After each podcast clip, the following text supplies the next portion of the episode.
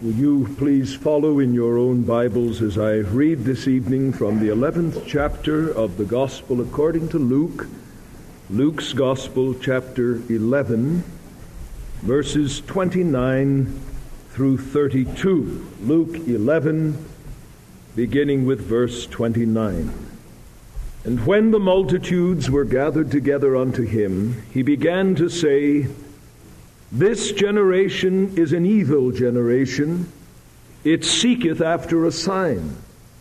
And there shall no sign be given to it but the sign of Jonah. For even as Jonah became a sign unto the Ninevites, so shall the Son of Man be to this generation. The queen of the south shall rise up in the judgment with the men of this generation and shall condemn them. For she came from the ends of the earth to hear the wisdom of Solomon. And behold, a greater than Solomon is here. The men of Nineveh shall stand up in the judgment with this generation and shall condemn it. For they repented at the preaching of Jonah. And behold, a greater than Jonah is here. In previous Lord's Day evenings, to be exact, for 12 Lord's Day evenings, we have examined together the contents of the fascinating little book of the prophet Jonah. We examined the record penned probably by Jonah as he was led by the Spirit of this strange man and God's strange dealings with him the account of this man, which by its very nature was an eloquent rebuke to the nation of Israel for the narrowness of its heart and vision, epitomized in Jonah. We saw in our study something of the largeness of God's heart as he sent his servant to the capital of a heathen nation there to proclaim judgment all as a means that he might display mercy. We've concluded our study of the actual text of the book of Jonah, by no means thinking that we have exhausted its teaching, but for our purposes at this present point in our life together, we have concluded our study of the book of Jonah itself. However, in the New Testament, there are some very interesting comments concerning some of the facts and circumstances that are recorded in the book of Jonah, comments found upon the lips of our Lord Jesus Christ. And it is one of those comments to which I would direct your attention this evening, particularly the one found in verse 32 our Lord assumes that his hearers are acquainted with all of the facts of the book of the prophecy of Jonah. He assumes that the basic facts of the narrative are commonplace issues in the minds of his hearers. And in a very real sense, I trust I can assume the same of you who are here tonight. The majority of you have been with us for the 12 expositions of the book of Jonah in which we examined the statements of the Holy Spirit concerning the commission of that prophet, his disobedience, his restoration, his ministry in Nineveh, the repentance of the Ninevites, his pouting attitude in the face of that repentance, and God's dealings with him. But our Lord does a very strange and almost amazing thing in the text which forms the basis of our study tonight assuming that his hearers, some 800 years after the incidents recorded in the book of Jonah, are very familiar with those facts. He takes the facts of the narrative of incidents that occurred 800 years before his own time, and he says that they have a very direct and vital bearing upon his own generation, and even more than that he says that the facts in the narrative of the book of Jonah not only leap over 800 years and impinge upon his own generation in AD 33, but that they actually stretch forward at least two millennia and will be present at the day of judgment. And so our Lord in verse 32, whence he says, The men of Nineveh shall stand up in the judgment with this generation and shall condemn it, he is letting his hearers know that it is not enough that there is mere acquaintance with the narrative of the prophecy of Jonah. It is not enough that something of God's dealings with the man Jonah and something of his dealings with the people of Nineveh has become part and parcel of the mental baggage of his hearers. He is not content until something of that narrative concerning Jonah and the Ninevites has impinged upon the moral consciousness of his hearers in the now and is also viewed in the light of that great day that is yet to come, even the day of judgment. And because our Lord felt that this was a matter of great concern, I wish to reflect something of that perspective in my treatment of this portion of the Word of God. And the great thrust of what our Lord says in this text is simply this that the greater the worth and the light of the messenger, the greater the responsibility and guilt if the message is spurned. Look at the language of the text.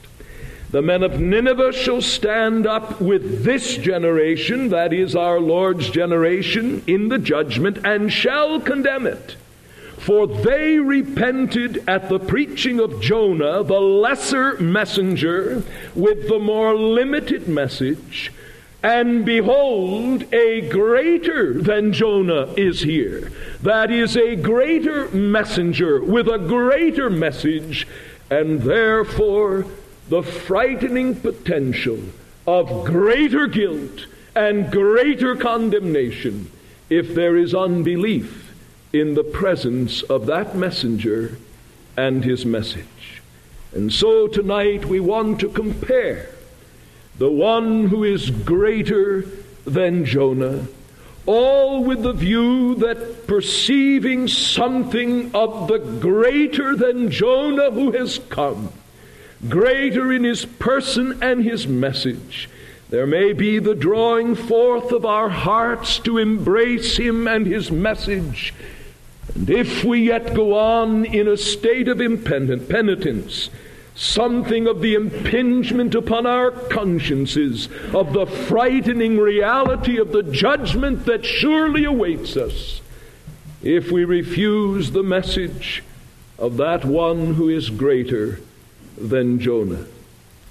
And I say without reservation or embarrassment that I am greatly indebted to Hugh Martin's commentary on the book of Jonah, and in particular his treatment of this very subject, both with respect to much of the substance and the form in which I preach to you this evening. First of all, consider with me then that Jesus is greater than Jonah in the dignity of his person.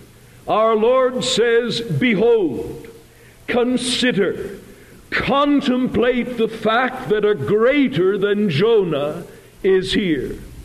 And in what sense is Jesus greater than Jonah? Well, surely we must start with this very simple and elementary fact that Jesus is greater than Jonah in the dignity of his person. The Jonah of the Scriptures, the Jonah whose history we have examined, was a man. Furthermore, it is very evident that he was a sinful man. It is further evident that he was a sinful man who was within the orbit of God's redeeming grace and fatherly love, and therefore fatherly discipline. And as a man redeemed by grace and commissioned by the sovereign will of Jehovah, he was given a peculiar authority to speak. He was given a special message to declare. But in all of this, Jonah was but a man speaking that which had been revealed to him by Jehovah. All that he knew of God's moral government, he knew by the revelation of God to him. It was God who said, Go to Nineveh and tell them that their sin has come up before me. Go and tell them forty days and Nineveh shall be overthrown. And as a man, he was the recipient of direct and special revelation, but he knew no more than that which was given to him by Jehovah with his commission. But a greater than Jonah is here. Our Lord Jesus Christ stood in his own generation and spoke, yes, as one sent from the Father, but he did not speak as one who received by bits and pieces the content of his message. We read in John's Gospel, chapter 1 and verse 18, this tremendous statement No man hath seen God at any time the only begotten Son who is in the bosom of the Father, he hath declared him. He is in the bosom of the Father. Or in the language of John 3 and verse 32, what he hath seen and heard of that he beareth witness and no man receiveth his witness.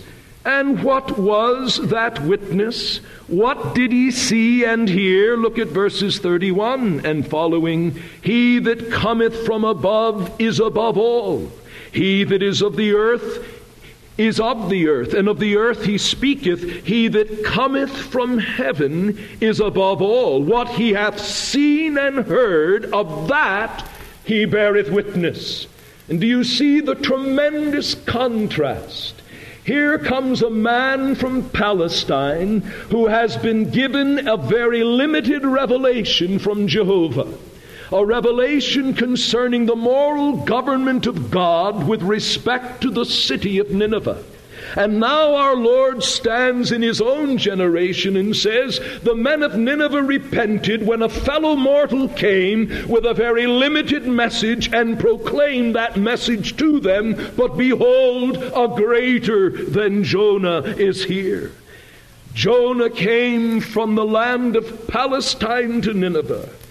The greater than Jonah came from the bosom of the Father to the land of Palestine. Jesus, who is the eternal Word, become flesh. In the greatness of the dignity of his person as God, is the greater than Jonah who has come and has brought the message of the living God. And there is this theme to be found particularly in such passages as we have in Hebrews that the greater the worth and dignity of the messenger, the greater the judgment if we are indifferent to the message he brings. The greater the worth and dignity of the messenger, the greater the judgment in the face of disobedience to that messenger. We read in Hebrews chapter 2, verse 1 Therefore we ought to give the more earnest heed to the things that we have heard, lest haply we drift away from them. For if the words spoken through angels prove steadfast, and every transgression and disobedience received a just recompense of reward, how shall we escape? If we neglect so great salvation, which having at the first been spoken through the Lord, was confirmed unto us by them that heard. You see, if the medium of revelation is an angel, and there was a commensurate judgment upon all who regarded that revelation through that medium with indifference, how much greater will be the judgment if the medium of revelation is the incarnate God Himself? We have a similar emphasis in chapter 12 of Hebrews and in verse 25. Hebrews 12 and verse 25. See that ye refuse not him that speaketh for, if they escaped not when they refused him that warned them on earth. Much more shall not we escape who turn away from him that warneth from heaven. You see the point of emphasis.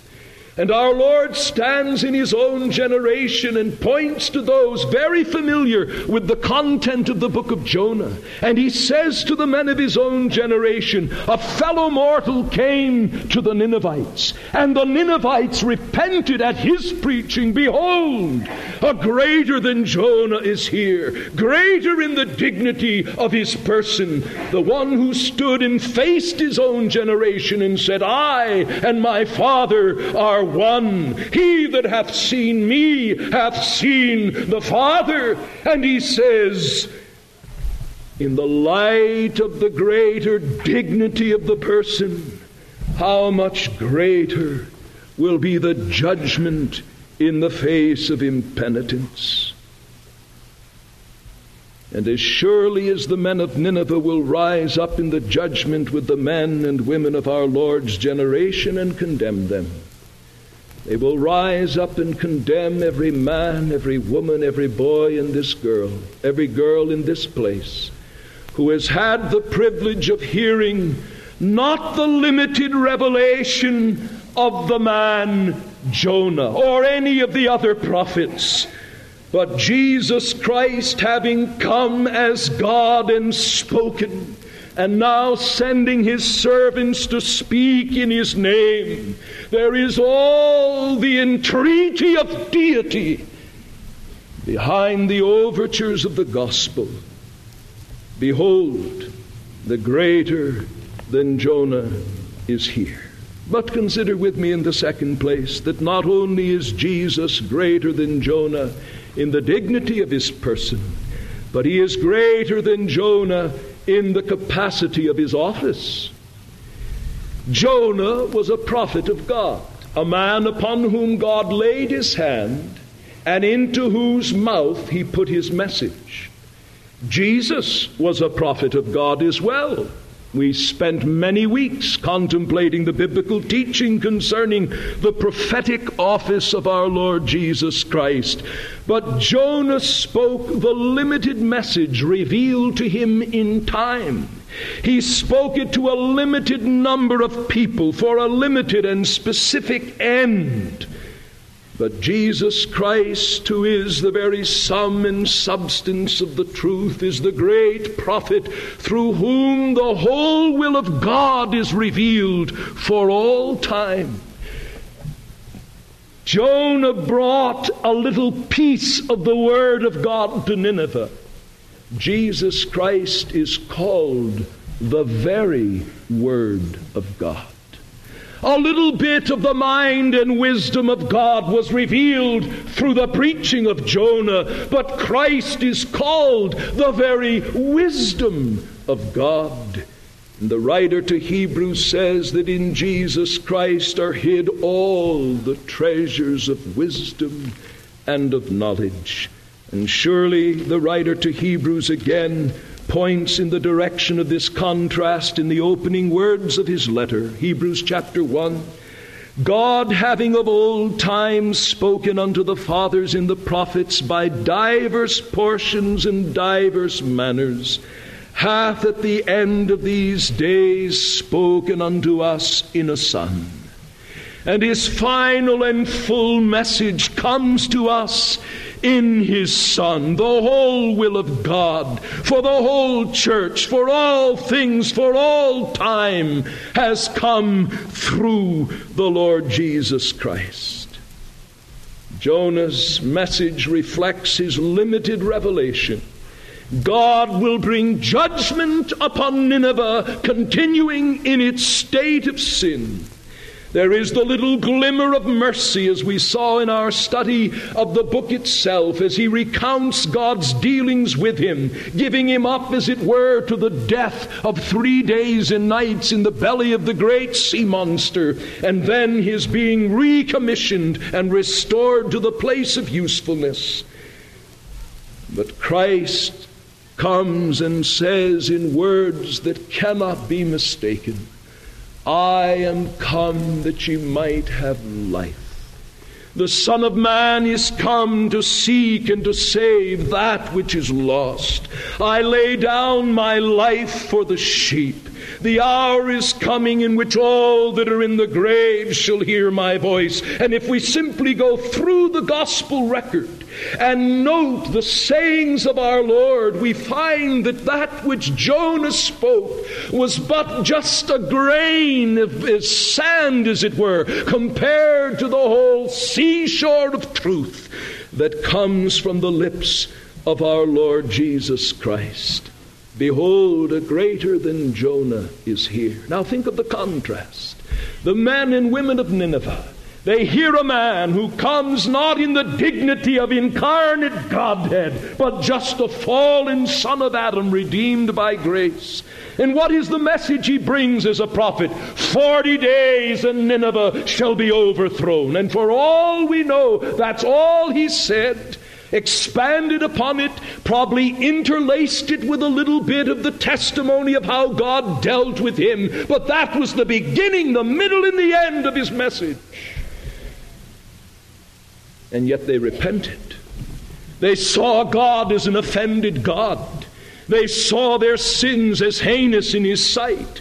They saw their frightening condition in that state of sin and impenitence, and they humbled themselves and sought mercy. Surely they must rise up in judgment and condemn a people who had the incarnate God walking in their streets, speaking such words as these Come unto me, all ye that labor and are heavy laden, and I will give you rest. He that is not with me is against me. The Son of Man came not to be ministered unto, but to minister and to give his life a ransom for many. All of the gracious words that proceed from his mouth, behold, the greater greater than Jonah is here, greater in his capacity as a prophet, declaring the whole mind and will of God for the salvation of sinners. And listen, our light is even greater than the light of those who stood in our Lord's generation. For we not only have the record of his words, we have the inspired commentary and interpretation of all his words and his doings in the apostolic writings and in the letters and books of the New Testament. Jesus Christ began to speak in the days of his flesh and continued to speak until his prophetic ministry was complete as far as giving us an inscripturated revelation what a frightening thing to live this side of having a completed Bible. There is no need to say, Well, I was not sure. What is God's disposition to sin? Will there really be a judgment? Is there really forgiveness? Is there really mercy? You can imagine a poor Ninevite hearing just those words Forty days, Nineveh shall be overthrown. The perplexity that would naturally grip the heart of many. Is there any implied offer of mercy? Is there any reprieve? Is there any hope? In spite of so little light, they repented. And those of you sitting in this place have heard many of you again and again and again and again, times without number, that there is mercy mercy grounded in that awesome scene of Calvary that awesome, that frightening transaction in which he who knew no sin was made sin for us. And the anger of God against sin has not been pronounced in the vaguer language of Jonah's message, But in the clear language of Galatians chapter 3, he hath made him to be a curse for us. Christ hath redeemed us from the curse of the law, being made a curse for us. And in his capacity as a prophet, the greater than Jonah is here. And our responsibility is thereby greatly heightened. But then, in the third place, behold the greater than Jonah, not only greater in the dignity of his person, greater in the capacity of his office, but greater in the fulfillment of his commission. Jonah is marked from the very opening words of the prophecy by disobedient feet, a reluctant heart, and constricted desires. From the very opening words when he receives his commission, Arise, go to Nineveh.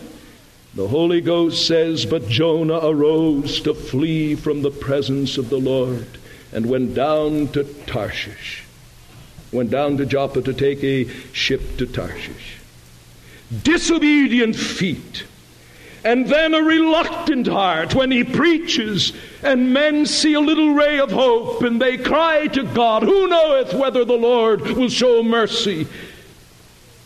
He sits outside the city and pouts in his carnal petulance. There is Jonah, disobedient feet, reluctant heart, constricted desire, as with so many of the prophets who are men and sinful men. The Holy Ghost does not gloss over the sin and the failure, but He allows them to stand before us, warts and all. But oh, how different when we turn to the pages of the Gospel record. Behold, the greater than Jonah is here. And the one who speaks the message of mercy the one who himself by his own life and death will form the just grounds of a free pardon to believing sinners. We behold his life is simply an extended commentary upon the words quoted from Psalm 40 as we read them in Hebrews 10. Wherefore, when he cometh into the world, he saith, Sacrifice and offering thou wouldest not but a body thou didst prepare for me. In whole burnt offerings and sacrifice for sin thou hast no pleasure. Then said I, Lo, I am come. In the roll of the book it is written of me, to do thy will, O God. And it was the Lord Jesus who could say, My meat is to do the will of him that sent me and to finish his work. And if that will demands that he who spoke worlds into being out of the womb of nothing, that the one who is both the creator and upholder of the universe, Hebrews 1 and verse 3, who upholds all things by the word of his power, if it means his being humbled to the confines of the dark dampness of a virgin's womb for nine months, he embraces the will of the Father if it means his humiliating birth amidst the stench of brute beasts, he delights to do the Father's will. If it means the humble upbringing in a peasant home, he delights to do the Father's will if it means a homeless existence as an itinerant teacher and preacher, so that he has to say, The foxes have holes and the birds have nests, but the Son of Man hath not where to lay his head, there is no complaint, there is no resistance. There is the most wholehearted compliance with the will of his Father. And when that will brings him into the horrible, horrible realization of that awful cup, and he enters Gethsemane, and the Father holds, as it were, the cup before him and says, My son, this is the cup you must drink to effect the redemption of your people. Though there is the agony, though there is the struggle, there is that cry, Not my will, but thine be done. And though that will led to the agony, the cry of dereliction, the abandonment of the cross, the shrouded heavens, the angry frown of the Father who, in his person, found him to be his great delight. But in his position as the bearer of the sins of his people, pours his wrath upon him. Oh, how much we see the greater than Jonah. Jonah commissioned, reluctant in his feet, reluctant in his heart, constrained and constricted in his desire to see mercy. But the greater than Jonah comes and finds his meat and his drink in performance of the Father's will. My dear friend, you see why Jesus said the men of Nineveh shall rise up and condemn this generation. To have received a message from a reluctant prophet with a narrow heart, yet the Ninevites repented. And yet you've received the message of one who did not come with a narrow heart, with reluctant feet, but who, as it were, ran to perform his Father's bidding Though in the pursuit of the Father's will it meant everything from the humiliation of the confines of a virgin's womb to the agony and the shrouded heavens of Golgotha to the blood and the shame and the terrors of the cross and mercy is proclaimed, not reluctantly, not with a constricted heart, but freely, unfettered, unqualified mercy. And the Savior says, Come, all who labor and are heavy laden. I will give you rest.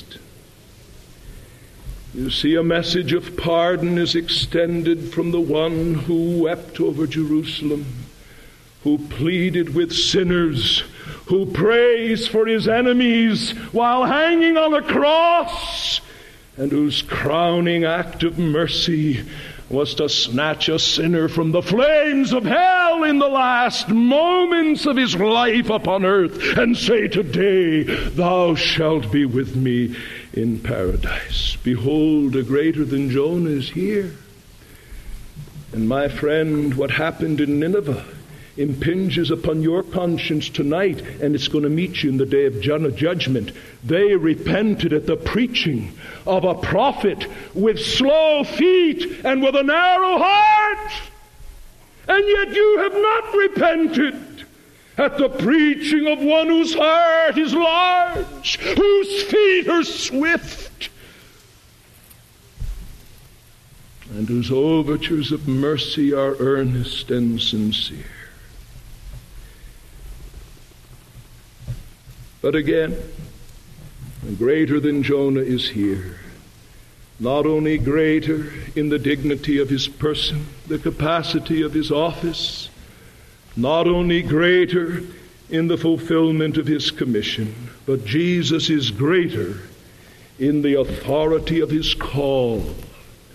Greater in the authority of his call.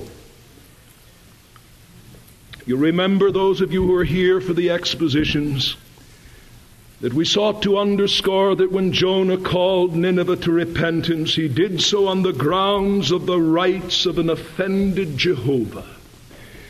He came to the Ninevites and said in that message, Yet forty days and Nineveh shall be overthrown. He was telling them that their deeds were known by the moral governor of the universe, and that those deeds either brought pleasure or displeasure and that that displeasure would be shown in judgment.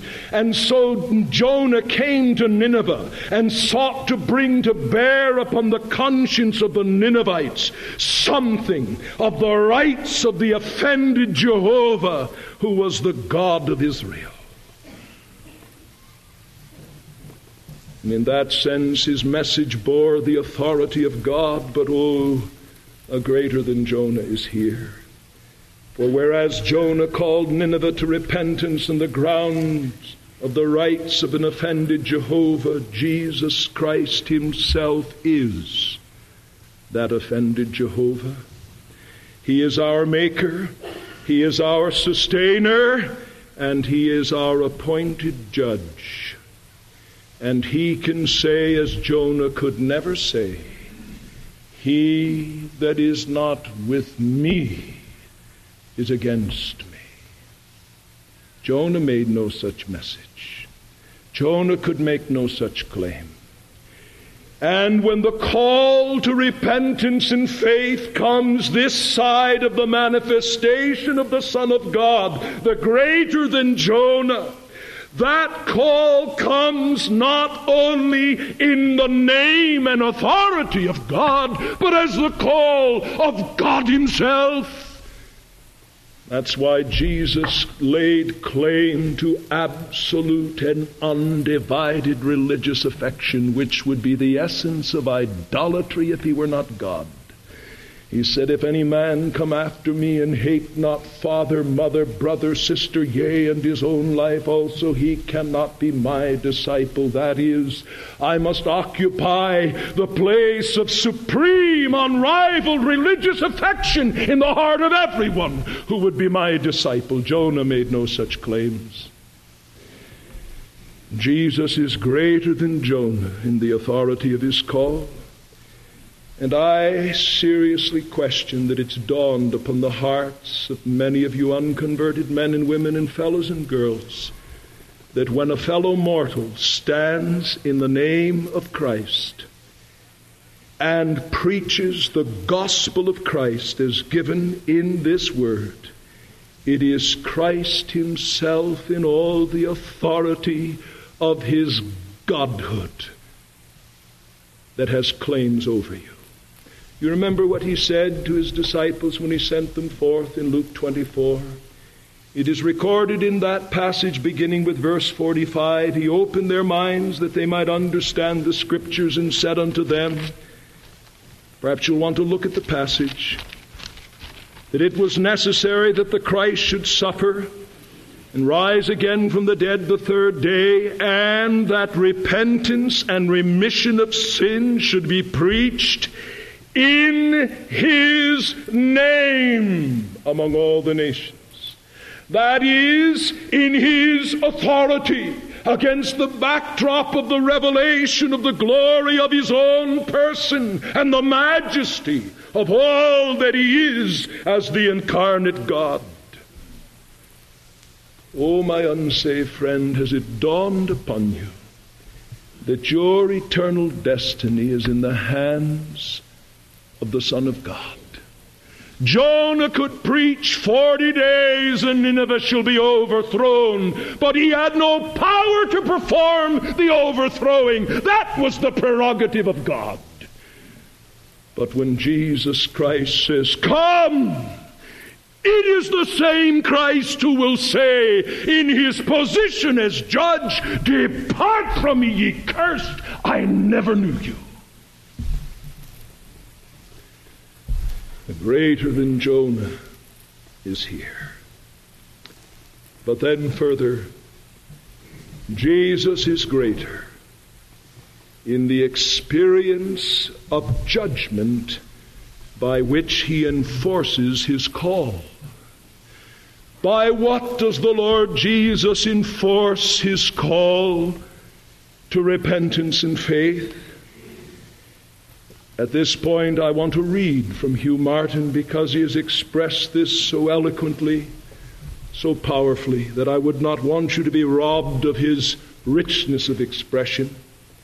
He says concerning this point that when Jonah came to preach to Nineveh, it is obvious from the statement in our text earlier on Jonah was a sign to the Ninevites, indicating that he must have recounted his amazing deliverance from the belly of the fish, by which he was now a messenger of God to them.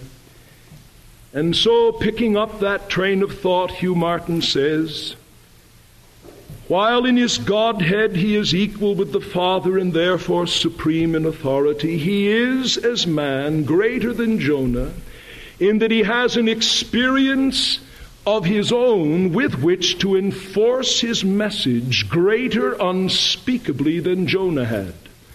As Jonah was three days and nights in the whale's belly, so was the Son of Man three days and nights in the heart of the earth. Beyond question. Jonah informed the Ninevites of his own terrible experience of the anger of God. Do you remember when the angry waves became, as it were, his tomb? In that experience, in that altogether matchless history, Jonah was a sign to the Ninevites.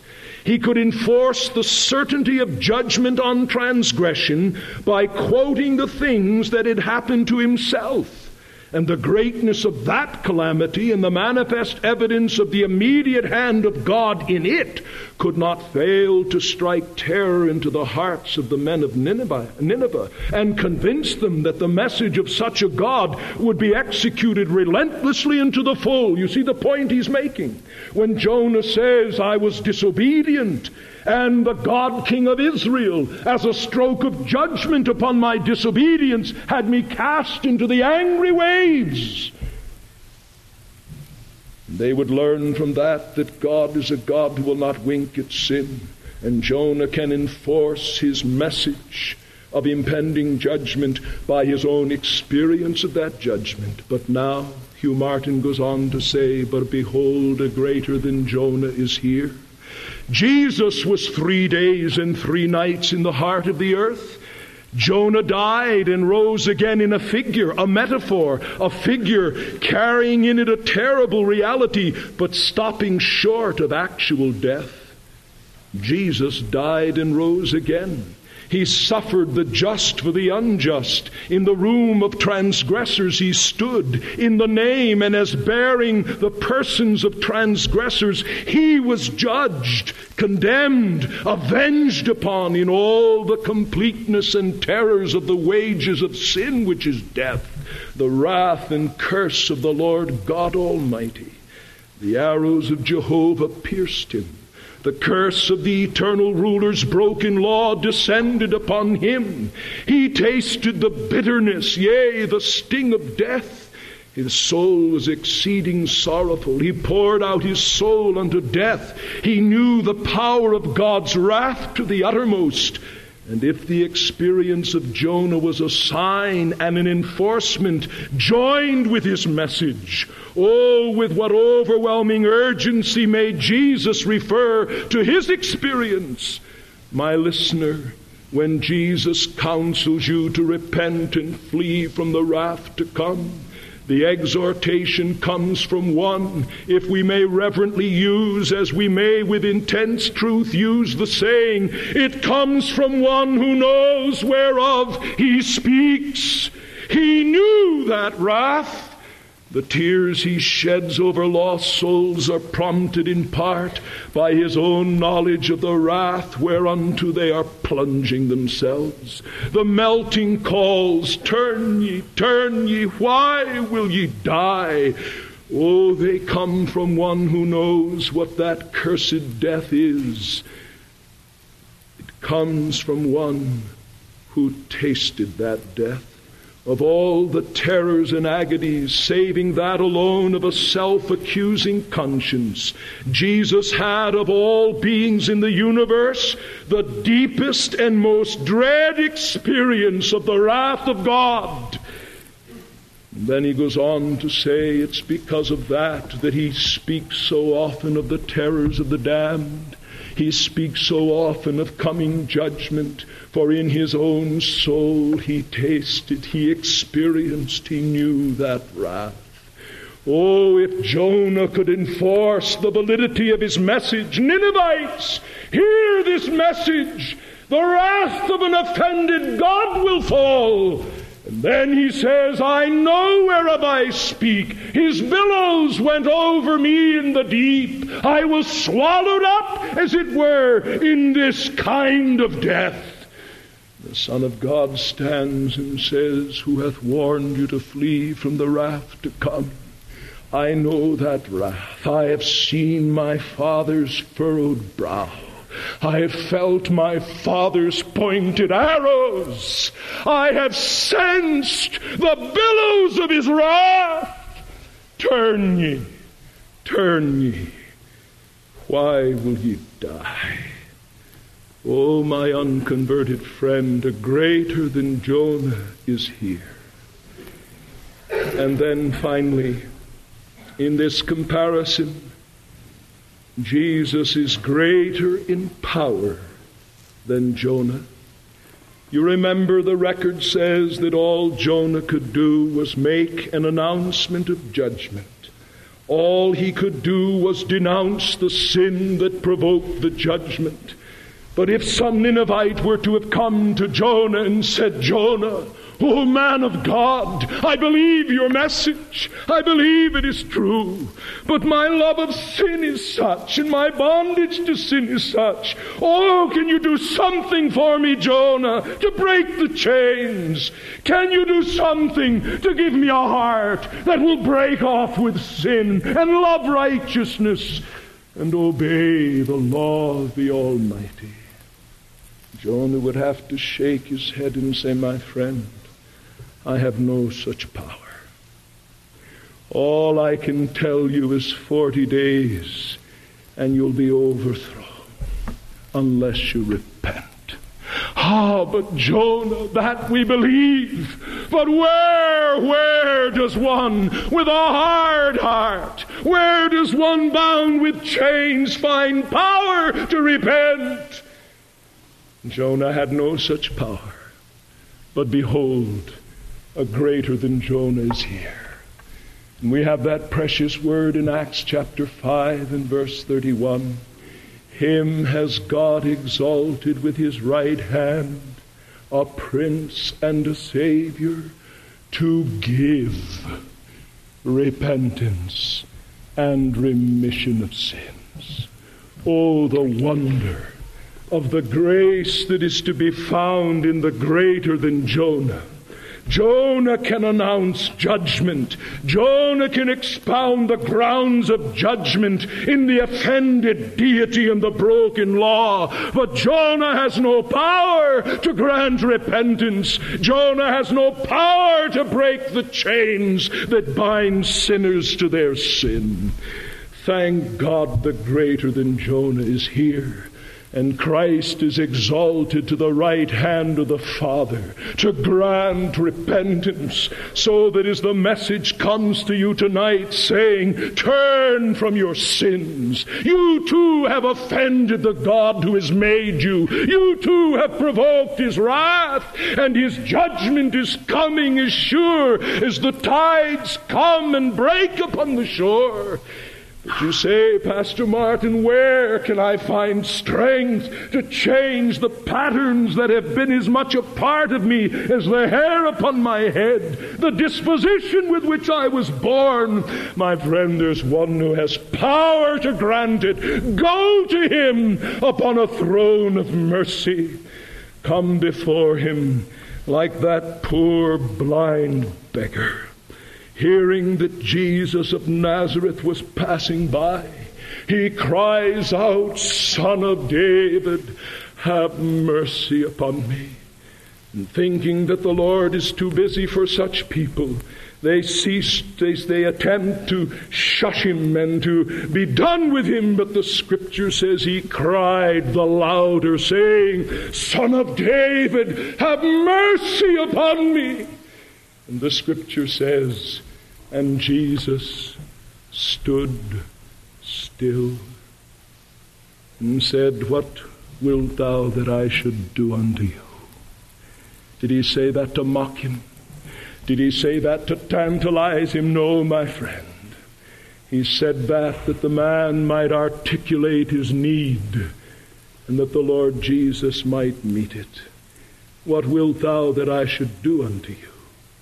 And if you say to him, Lord Jesus, that my chains of sin would be broken, that this paralyzed spirit of mine that sees the reality of judgment but cannot believe that mercy is for me. Lord, somehow break that paralysis and give me to know that mercy is even for the likes of me as you have promised. Come before him, pleading nothing but your own wretchedness, your own undoneness. A greater than Jonah is here, greater in the dignity of his person, greater in the capacity of his office, greater in the fulfillment of his commission, greater in the authority by which he calls, greater in his experience of judgment by which he enforces the call, greater in his power. Now, my friend, all of that truth impinges upon you right now. And listen to me, it's going to meet you in the day of judgment. And you will either rise up with the men of Nineveh in condemnation upon others sharing with the Son of Man in the work of judgment as is clearly taught in 1 Corinthians and is inferentially taught in many other passages.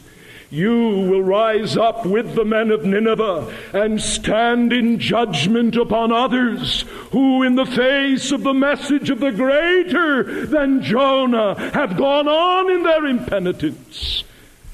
And the men of Nineveh shall rise up and with the Lord Jesus and all his redeemed ones shall join in consigning you to the pit.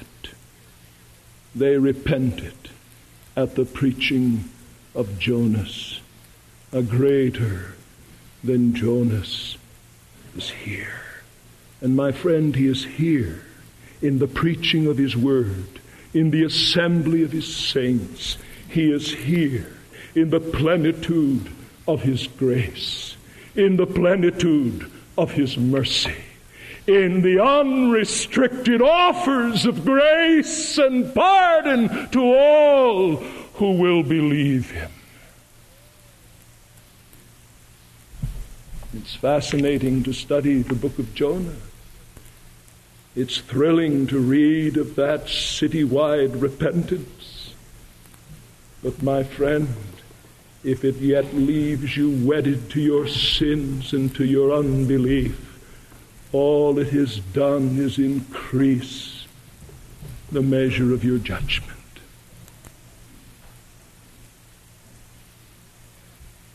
Behold, a greater than Jonah is here. What will you do with him? Will you accuse him of insincerity in the offers of his mercy? You say, Pastor, I wouldn't do that. I believe Christ means what he says. When he says, Come, I will give you rest, then my friend, why don't you come? Well, I feel unworthy. Yes, yes, that's the point. He calls the unworthy. But I don't feel enough conviction, my friend.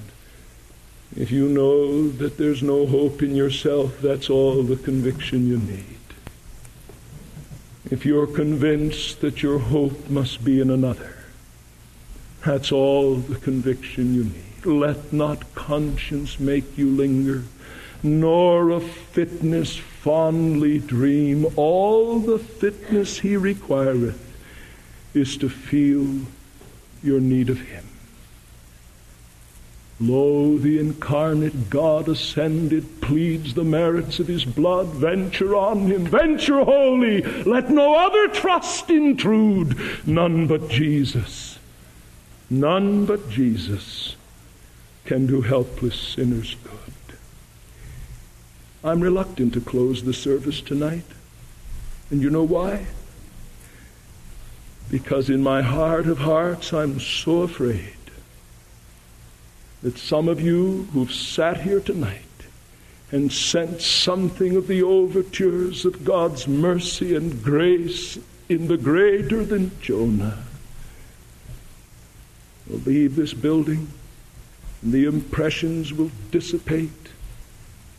And by Tuesday morning, your world will be that same old world of work and of sports and of the cares of this life, and it will choke out the word. Oh, my dear young people, children, men, women, behold the greater than Jonah and embrace him. And, child of God, surely though the entire thrust of the message has been to the conscience of the unconverted, if your heart has not run out in admiration of your Savior, if you've not found your love deepened and your desire to please Him intensified, I don't know where you've been. For we cannot contemplate the greatness and the glory of our blessed Lord without having our hearts warmed with desire to love Him and to serve Him as we never have before. Well, we're going to leave our friend Jonah. We're going to leave the Ninevites. But we're going to meet them again at the last day. May God grant that we'll stand with them and not opposite them.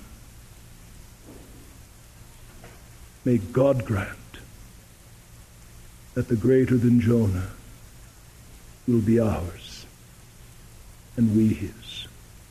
Let us pray.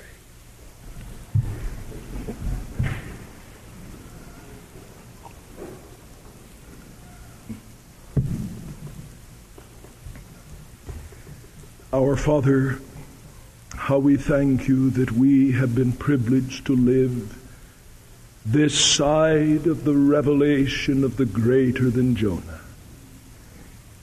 Oh, how we bless you that life and immortality have been brought to light through the gospel.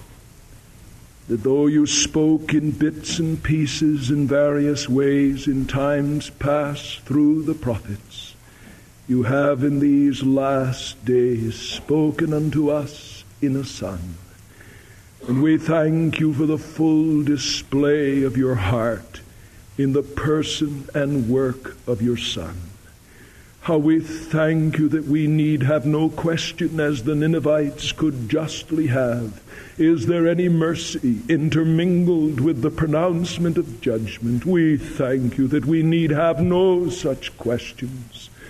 We thank you that grace and truth and mercy and pardon, as it were, pour forth from the lips and from the wounds of our Savior. Oh, may none seated in this building despise those offers of mercy. Throw around the heart of proud, impenitent sinners O oh God, throw around such hearts those bands of conquering love and bring them to the feet of Jesus. O oh God, seal your word, and may that great day reveal that it was not preached in vain. O oh God, for Jesus' sake, bring some this night to embrace the greater than Jonah who has come and will come again in clouds and power and in great glory. For those of us who know him, help us to have a greater love to him, a greater appreciation of his glory, a greater zeal to proclaim his name and his salvation to our generation. Hear our prayer Receive our thanks for your presence with us. May the benediction of your own blessed presence rest with us and abide upon us through Jesus Christ our Lord. Amen.